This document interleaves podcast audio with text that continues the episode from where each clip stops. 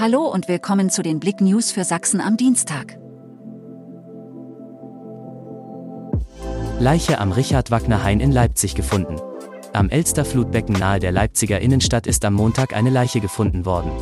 Die Polizei wurde von einer Fußgängerin, die an entsprechender Stelle Sport machen wollte, gerufen und barg die leblose Person, bei der es sich um einen Mann handeln soll.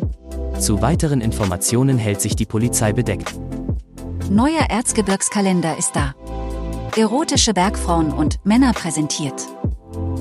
Es gibt sie wieder, die zwei Versionen des Kalenders Erotica Mineralis zweitausenddreiundzwanzig für sein erotisches Fotoprojekt für Bergbau und Mineralienfreunde präsentiert der Scheibenberger Olaf Martin nackte Schönheiten im rauen Ambiente aktiver und stillgelegter sächsischer Bergwerke mit Mineralien.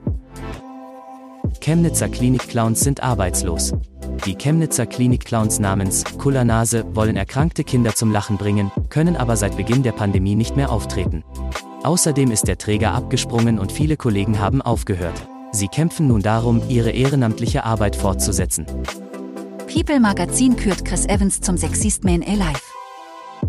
Die U S-Zeitschrift People hat Hollywood-Star Chris Evans zum sexiesten Mann des Planeten gekürt. Er ist unter anderem durch seine Verkörperung des Superheldens Captain America bekannt geworden.